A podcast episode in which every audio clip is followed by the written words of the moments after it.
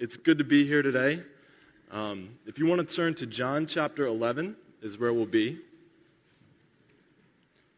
And so, as, as you're turning there, I want you to think about this topic that we face on a daily basis, every one of us. It's waiting. Now, it might be even uncomfortable for some of you to even hear that waiting because it's just hard. You're in that place where you're waiting for something to happen. Maybe, if you're honest, you had to wait for someone this morning to get ready for church. I think it's something that human beings, we're just not good at. It's something that we just struggle with. We're waiting. We don't know what's next. We don't know what's going to happen. And so let, let me just give one example of how waiting is difficult for all of us. And um, so it's something that everybody has in your house it's the microwave. Now, I know you weren't expecting the microwave to show up so early in a sermon, but here we go. So, the whole premise of a microwave is to get food quickly, right? How many of you have gotten home from work or gotten home from something and you're just so hungry, you got nothing to cook in the fridge, you can't wait for food, and you pop something in a microwave and you just wait 30 seconds and it's like an eternity. So long is this 30 seconds. You just want your delicious food, whatever it is. And if you're like me, you have like an internal countdown when it goes down to like three, two, one, and you get your food and you're all pumped and excited. But honestly, like the 30 seconds it takes for the food to get ready in the microwave is hard. It's hard for us to wait even such a little short amount of time. And so oftentimes, like, you know, microwaves are, that's easy waiting. A lot of times, waiting is so much more difficult than that. You know, we'll wait to hear back from a job prospect. We'll wait to hear back about the health of a loved one. We wait for our kids to listen to us. You know, we wait to hear on so many different things. You know, we wait to get into that next phase of life. You know, when I was in, in middle school, I just wanted to be in high school. And when I was in high school, I just wanted to be in college. When I was in college, I just wanted to get out of college. And for what, whatever it is for you, you just want to own that house. You just want your kids to be out of school, out of the house. You just want to retire. We wait in so many ways, and it's so hard. And I think we need a theology of waiting. And that's what we'll see in this morning as we look at John 11 verses 1 through 16. We'll see how Jesus is calling us to wait. And so, as we read, I just want you to notice just some of the concepts that we're going to cover it's glory, love, and belief. So, let's read John 1, John 11, verses 1 through 16. It says, Now a man named Lazarus was sick. He was from Bethany, the village of Mary and her sister Martha. This Mary, whose brother Lazarus now lay sick, was the same one who poured perfume on the Lord and wiped his feet with her hair. So the sisters sent word to Jesus Lord, the one you love is sick. When he heard this, Jesus said, The sickness will not end in death. No, it is for God's glory, so that God's Son may be glorified through it. Jesus loved Martha and her sister and Lazarus. Yet, when he heard that Lazarus was sick, he stayed where he was two more days. Then he said to his disciples, Let us go back to Judea. But, Rabbi, they said, a short while ago the Jews tried to stone you, and yet you're going back there? Jesus answered, Are there not 12 hours of daylight? A man who walks by day will not stumble, for he sees by this world's light. It is when he walks by night that he stumbles, for he has no light. After he had said this, he went on to tell them, our friend Lazarus has fallen asleep, but I'm going there to wake him up. His disciples replied, Lord, if he sleeps, he'll get better. Jesus had been speaking of his death, but his disciples thought he meant natural sleep. So then he told them plainly, Lazarus is dead, and for your sake I am glad I was not there, so that you may believe. But let us go to him. Then Thomas, called Didymus, said to the rest of the disciples, Let us go also that we may die with him. Let's pray. Lord God, we praise you for your word. We thank you that it is true and it is meaningful to all of us. It inspires our life, it gives us hope. Lord, I pray during this time that you would help us to know you more, that we would see your glory, that we would see your love, that, and that would cause us to believe. Lord, we long to seek your face. Lord, we need your presence here. I pray that you would give our minds understanding and our hearts open to hear your word. Lord, I pray that you would become great in this place. Glorify your name. It's in the name of Jesus. Amen. So before we start breaking out this passage, I'll just give a short, quick summary. I just want to like show that like Jesus is approached by Mary, Martha, and Lazarus, one of their servants. He's approached by one of their servants who tells them that Lazarus is sick. And so naturally you'd think, you, if you're familiar with some of the Gospels, Jesus previously has been able to speak a word and people are healed. He's also been able to, to go and just heal people immediately. And so, what happens here is very interesting because upon hearing that Lazarus is sick, he stays where he is. He doesn't go immediately. And it's a hundred mile journey to where Lazarus is. You would think that he would go if he was going to heal him. And so, what's going on here is that Jesus stayed where he was because he loves Martha, Mary, and Lazarus. So, it was love that caused Jesus to wait and let Lazarus die. So, this is the kind of love that we can't understand, we can't even comprehend. And so, this morning, we're going to focus on three big concepts. The first one is glory, the second one is love, and the third one is belief. And so, the main idea, what I want you to take away from this, is those who are loved by Jesus will wait for the glory of God to be revealed by believing in Jesus. And so, as we see the setting of what's going on here, we, we can see in chapter 10, if you want to go back up in uh, verse 38, uh, verse actually, verse 39, they try to seize him, but he escapes their grasp. If you go back even further, if you go to verse 31, the Jews picked up stones to try and kill him because he claimed that he and the Father were one. And so, the setting of, of what's going on in Jerusalem around the time of Jesus' ministry is very hostile. They're hostile to what he's saying, they don't believe in what he's saying. And so they travel, they, cro- they travel across the Jordan and go to Judea. And so from there, Mary and Martha send word that their brother Lazarus is sick. They send a servant there. And so this is the setting that we have where Jesus will talk about what's going on in, in this passage and in, in what's about to take place. So, as we look at verses 1 through 3, we can see that it's really interesting, the initial part. Let's, let's read verse 2. It says, This Mary, whose brother Lazarus now lay sick, was the same one who poured perfume on the Lord and wiped his feet with her hair. So the sisters sent word to Jesus, Lord, the one you love is sick. And so this, this verse sort of seems out of place, especially when you keep reading in the Gospel of John that this event happens in chapter 12. So, what is John trying to say here? Well, I think John is, is telling us that this is a close relationship that Mary and Martha and Lazarus have with Jesus. They're followers of Jesus, they believe in Jesus. So, they send word to Jesus that Lazarus is sick. And so, it's, it shows that it's not a common friend, it's not just an ordinary acquaintance. These are people that Jesus knows and cares for and loves. And so, what's Jesus' response to their request? Let's look at verse 4. Verse 4 it says, When he heard this, Jesus said, This sickness will not end in death. No, it is for God's glory, so that God's Son may be glorified through it. So, this is the first theological concept is glory. And so now we'll look, we'll look at this, this concept of what's going on here. So the moment that Jesus hears that Lazarus is sick, he says, This sickness is not going to end in death.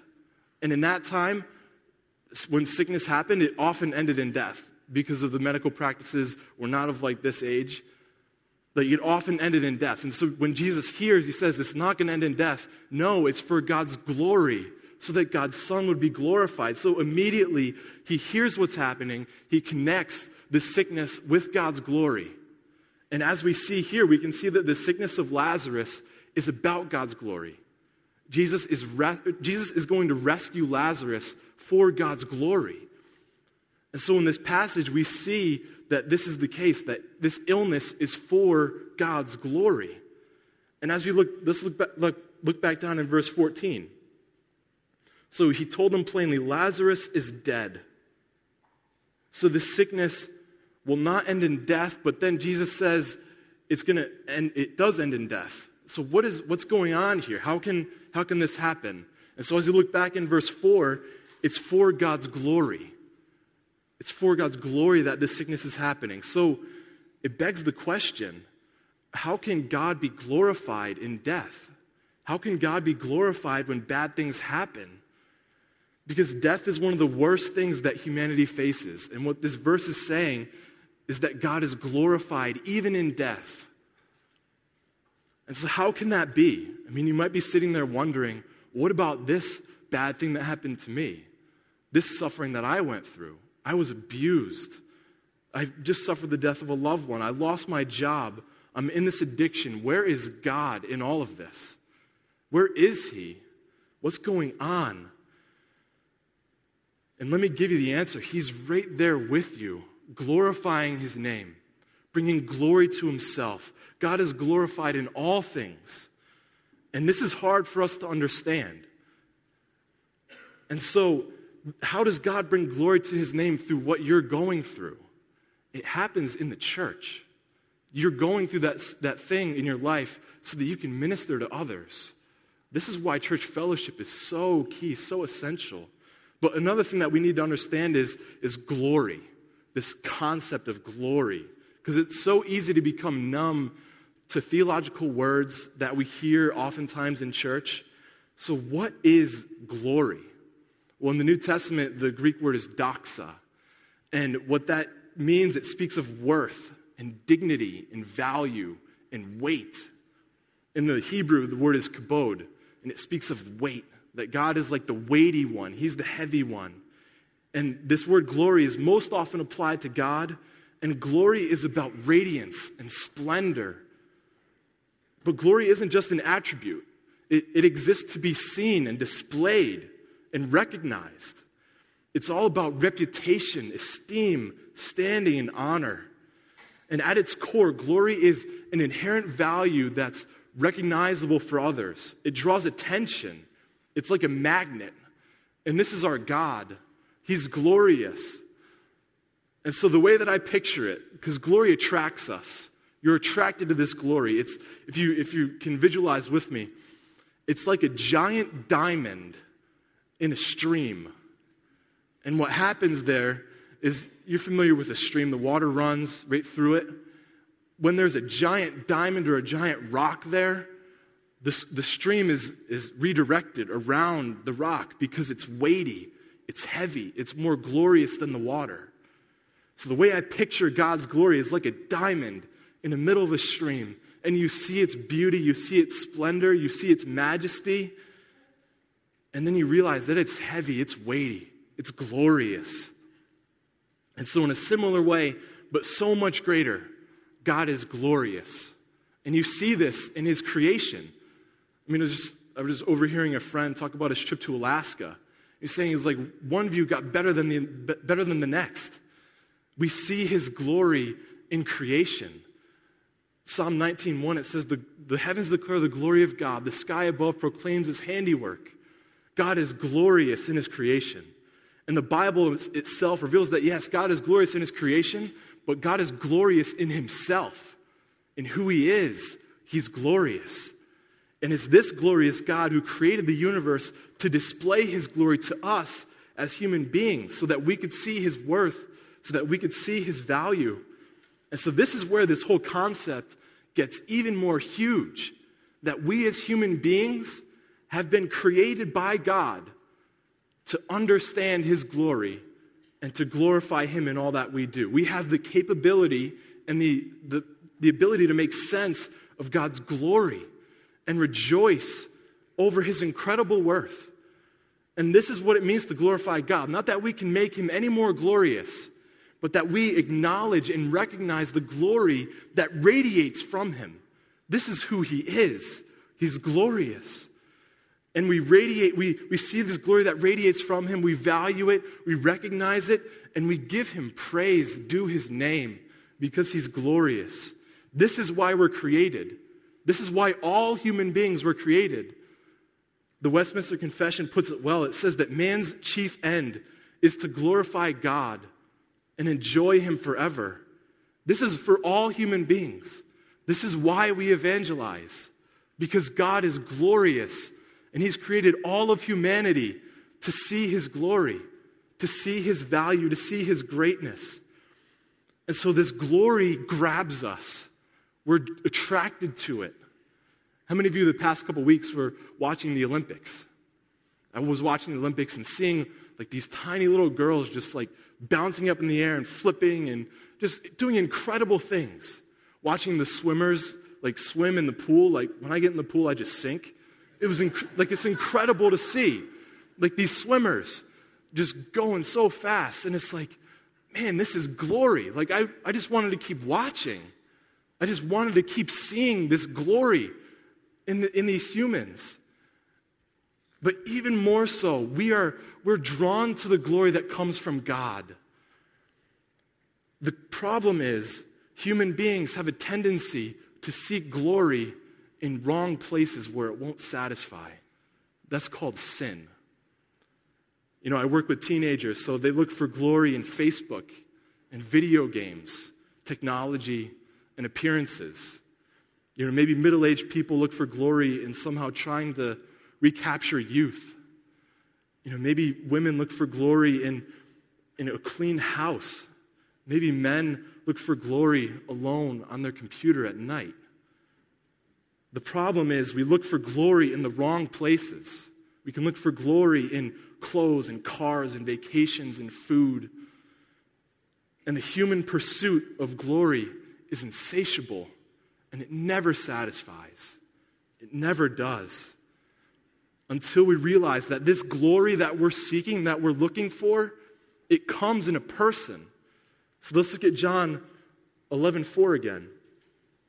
Jesus talks about the sickness that will not end in death, and he says, No, it is for God's glory, so that God's Son may be glorified through it. So our glory seeking culminates in Jesus Christ. Let's go back to John 1, verse 14, at the start of the book. It sort of sets the course of what, what John is going to show us about Jesus. John 1:14.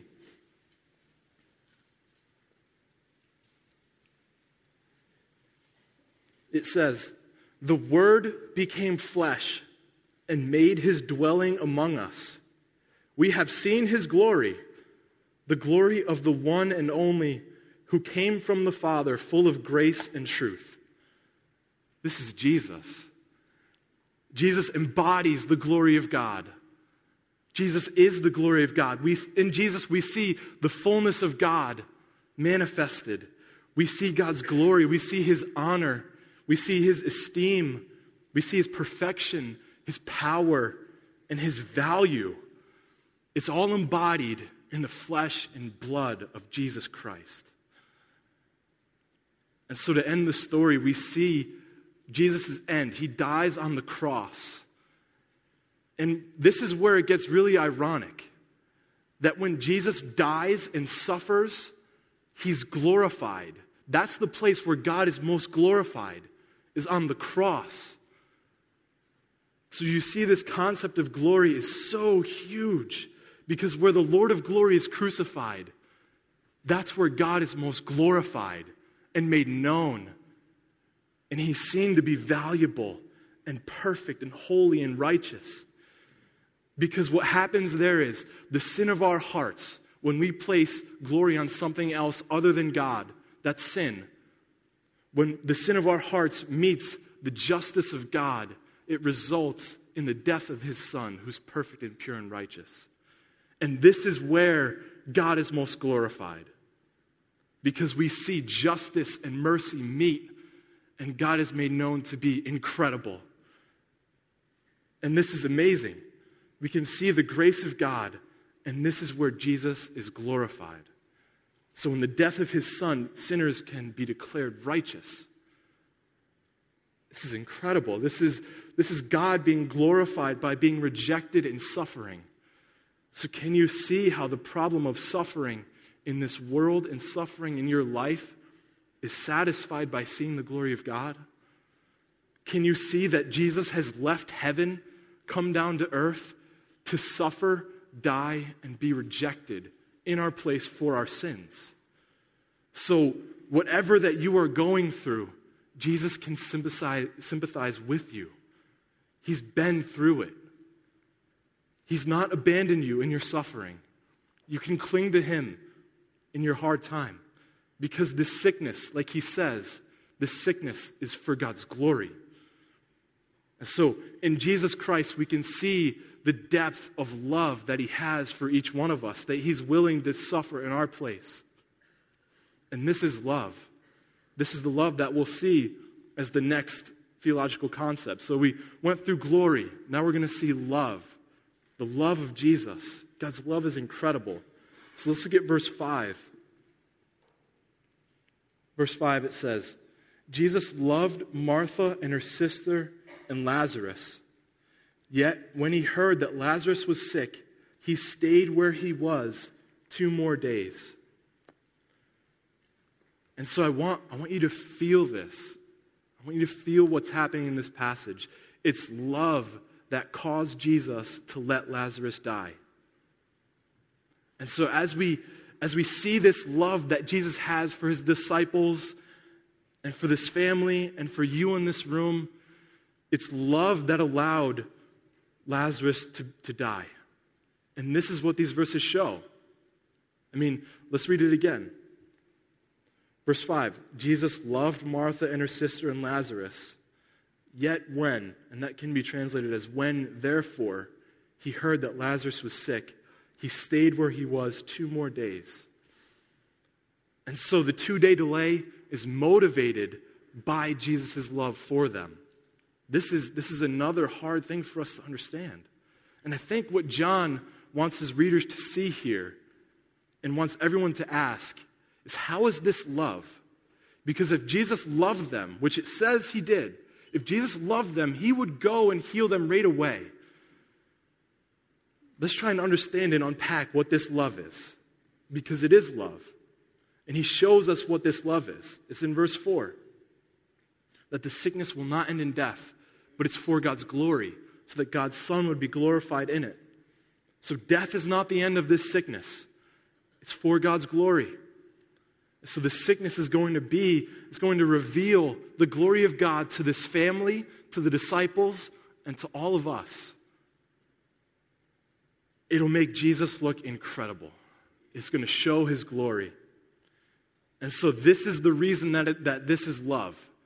Because in this death, Jesus is going to show Mary, Martha, and Lazarus the glory of God. And so I think it's it's hard for us to hear because we, we have like our culture totally misunderstanding what love is.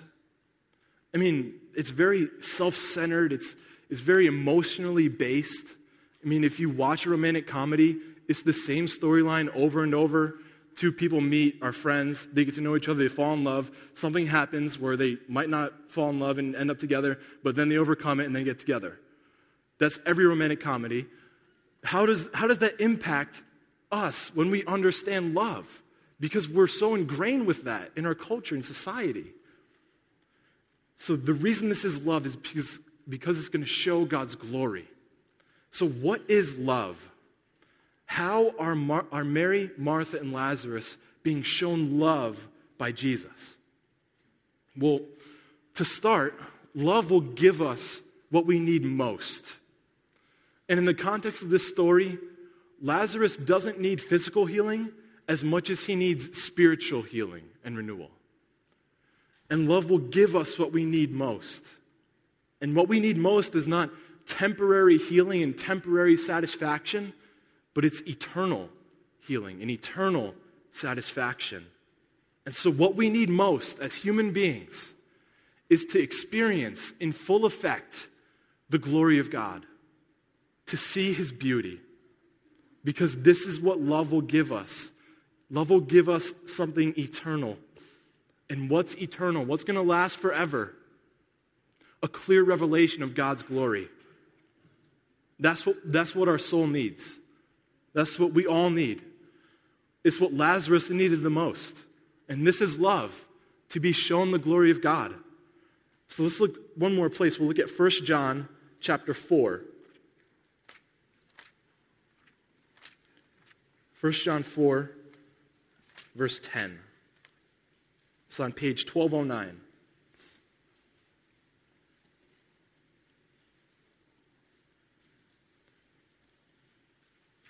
First John 4, verse 10. It says, This is love. Not that we loved God, but that He loved us and sent His Son as an atoning sacrifice for our sins. So, do you see what this verse is showing us?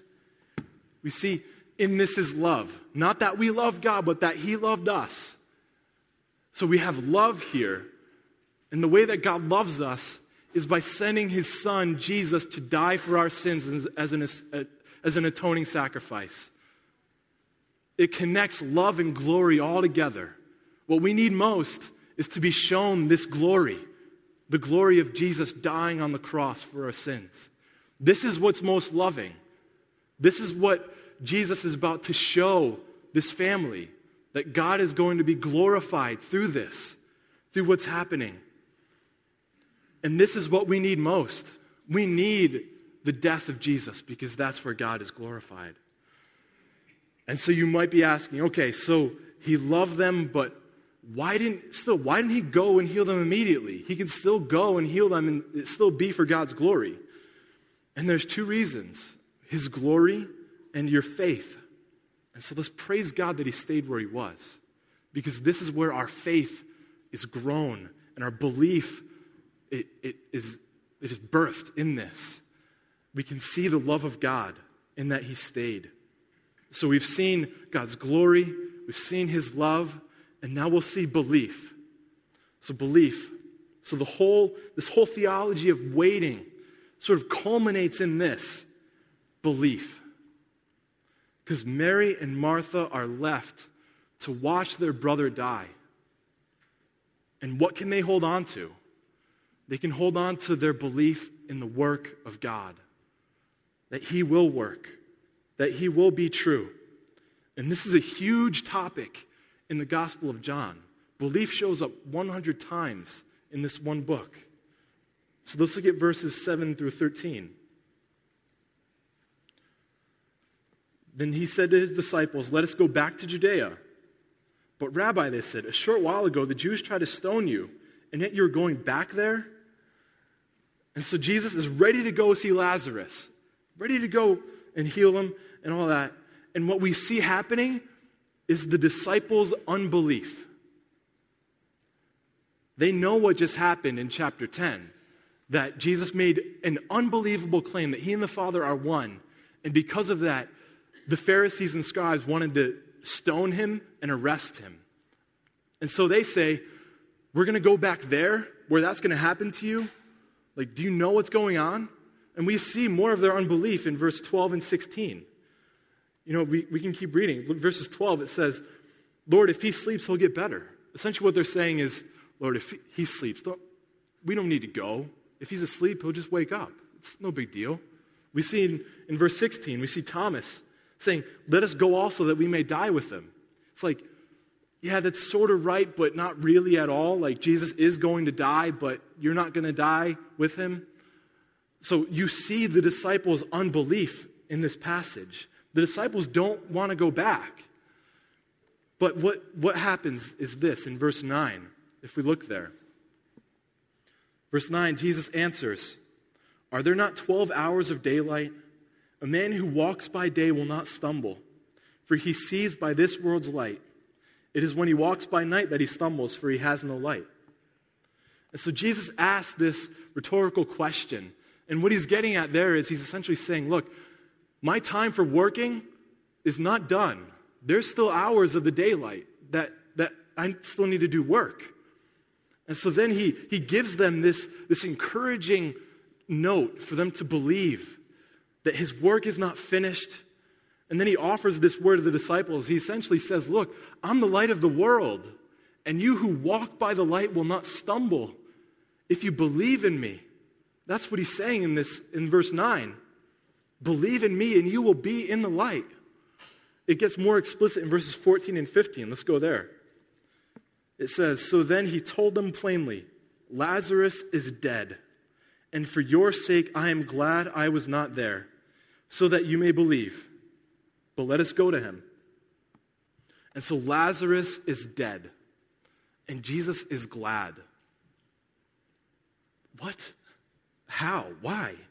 The Greek there is kairo, which means rejoice. It's very rare when Jesus rejoices in Scripture, and he's rejoicing that he wasn't there when Lazarus died. What's going on here? Why would Jesus rejoice when his friend Lazarus died? And the key there is in verse 15. Two little words so that you may believe. Jesus rejoices so that the disciples would believe, that they would see the resurrection of Lazarus and believe in him. Because God is going to be glorified through this action. Jesus is going to look incredible. And so, this is going to cause his disciples to believe on him, that they're going to see God's glory revealed when he resurrects Lazarus from the dead. Remember what our chief end is? The purpose of humanity man's chief end is to glorify God and enjoy Him forever, God is glorified through our belief. When we, when we believe in Jesus, this is when we begin to glorify God, and this is where we begin to enjoy Him forever. Because as we believe, it shows that God is most essential to us. It shows that God is most valuable to us. And so mankind is made to live under the, the lordship of Christ. And as we believe in Christ, we submit to his authority. We submit to the Lord God Almighty. And so, how do we glorify God in what we do? We glorify him by believing. We glorify him by praising him, by honoring him, by making much of his grace. And we acknowledge his infinite worth and value. This is how we glorify God. And so, one other piece to think about in this story is this to Martha, Mary, and Lazarus, Jesus didn't show up. He didn't show up, he abandoned them. But we know that Jesus did this in order to show his glory. So let that truth sink deep. That Jesus did this to show them their, his glory so that they would believe. So when it seems like God has abandoned you, he hasn't. When it seems like your life is just too messed up, he's, he's not abandoned you, he's with you. God is always working in your life. He's always working in your life. And so, how do we know that we believe? How do we know that we're trusting in Him? And the answer is simple we love Christ. Do you love Christ? To love Jesus is to value him more than anything, anything else on this earth. This is Christian conversion that we love the Savior and want to live for his glory, that we want to follow him, that we want to obey him, that we want to proclaim him. This is God glorifying belief. And so we live in this tension of waiting, and it's not easy but we trust in God. And you know what's incredible to think? It's incredible to think that God is eternal and He's outside of time, but He's present with you today. He was present with you yesterday, and He's present with you in the future. God is always with you, He's always working in your life. And the crazy thing, in, crazy thing is about this story is that this is a picture of our death and our resurrection spiritually in Christ. Let's go down to verse 23. In 23, when he, Jesus finally comes to Martha and he says to her, Your brother will rise again. Martha answered, I know he'll rise again in the resurrection of the last day. She doesn't understand what's happening. And Jesus said to her, I am the resurrection and the life. He who believes in me will live, even though he dies. And whoever lives and believes in me will never die. Do you believe this? So, this, what's going on in this whole story is a picture for us to cling to Jesus Christ as our resurrection and life. So that whatever happens, we know that our life comes from Jesus Christ. This is what this whole death is about that we would cling to Christ for our life, that we would honor him, that we would believe in him. Because in Christ there's life. And so, how do we wait? How do we wait? How do we go through the hard things that life brings? How do we wait? Our waiting should strengthen our faith. Our waiting should bring glory to God. Our waiting should show that Jesus is supreme in our hearts and supreme in our lives. lives. And so we wait with an active patience, is what I'll call it. We're not passive. We're called to believe. There's action here going on. We're called to wait actively, believing that Christ will be glorified in our situation, but we're to be patient and wait on his perfect timing. Don't you see in Scripture that, that God waited till the perfect time to send Christ into human history? God is waiting to return and redeem humanity and make an end of all sin. God is waiting. We have a God who waited. How much more do we need to wait? And so we're called to actively wait. But we do that by trusting in Him. We do that by living for His glory, by actively believing, by being patient in who He is. Because waiting on the Lord doesn't mean doing, it, doing nothing. It means you, you strive to know Him more, you strive to believe in Him more. You know, God is our God. We let Him be God. And so there's a couple examples in Scripture of, of men who are waiting on God. The first comes in Psalm 42. You don't need to turn there. But in Psalm 42, David is crying out to God because he's going through a trial and suffering. And he's thirsting for God. He's mourning. And this is what he says Why are you downcast, O my soul? Why so disturbed within me? Put your hope in God, for I will yet praise him, my Savior and my God. And so, in light of his trials, in light of his suffering, in light of his waiting, he's putting his trust in God. He's hoping in God. And so, while you're actively waiting on God, trust in him, talk to him, ask God to make him your highest treasure. Ask God to glorify his name in your life. Ask God to cause you to believe. And you wait in glad submission to God because he will work in your life. He always will. And so you might left be asking still, but what is God doing in my life? This trial is just too much. This burden is just too hard to bear. And you know, if God actually gave us all the reasons for why He does what He does, our finite minds couldn't understand it. And this is what Scripture says Isaiah 55, 8 and 9. It says, My thoughts are not your thoughts Neither are your ways my ways, declares the Lord. For as the heavens are higher than the earth, so are my ways higher than your ways, and my thoughts than your thoughts. And so, what we need is really what little children need. We need to know that God loves us, that their parents, that your parents love you. That's what little children need the most, that their parents love them. They don't need to know why they do what they do but they need to know that their parents love them. This is what we need with God. We need to know that God loves us and that He's working in our hearts and lives, that He's present with us and He's trustworthy. He's good, He's glorious. And so we've seen that when trials come, we can cling to Christ because He'll be glorified, because He loves us, so that we would believe. So, the main point again is those who are loved by Jesus will wait for the glory of God to be revealed by believing in God. So, just to conclude this, give the story of Horatio Spafford. He was a man who knew many trials. In 1869, in the Great Chicago Fire, his son of four died. Two years later, in 1871, his wife and his four daughters were traveling to England to meet uh, D.L. Moody, his friend. He waited in Chicago because of business. And as they were going over, the, the ship sunk. And his four daughters and over 200 others died. And his wife, when she got to England, telegram back that said, saved alone. And so immediately he got in a boat and went across to England. And as he was over the place of his daughter's death, he penned this hymn. And he was a man that knew that God is glorified in all things.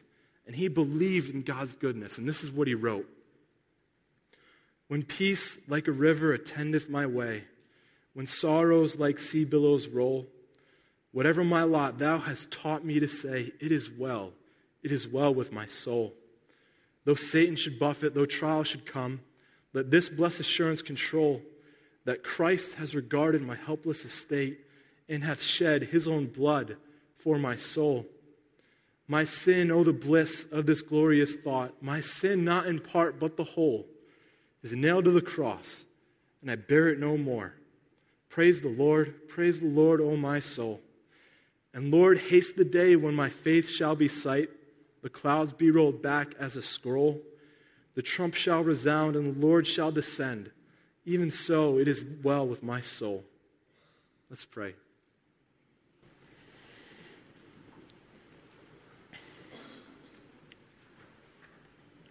And Lord, for thy coming, we wait. Amen.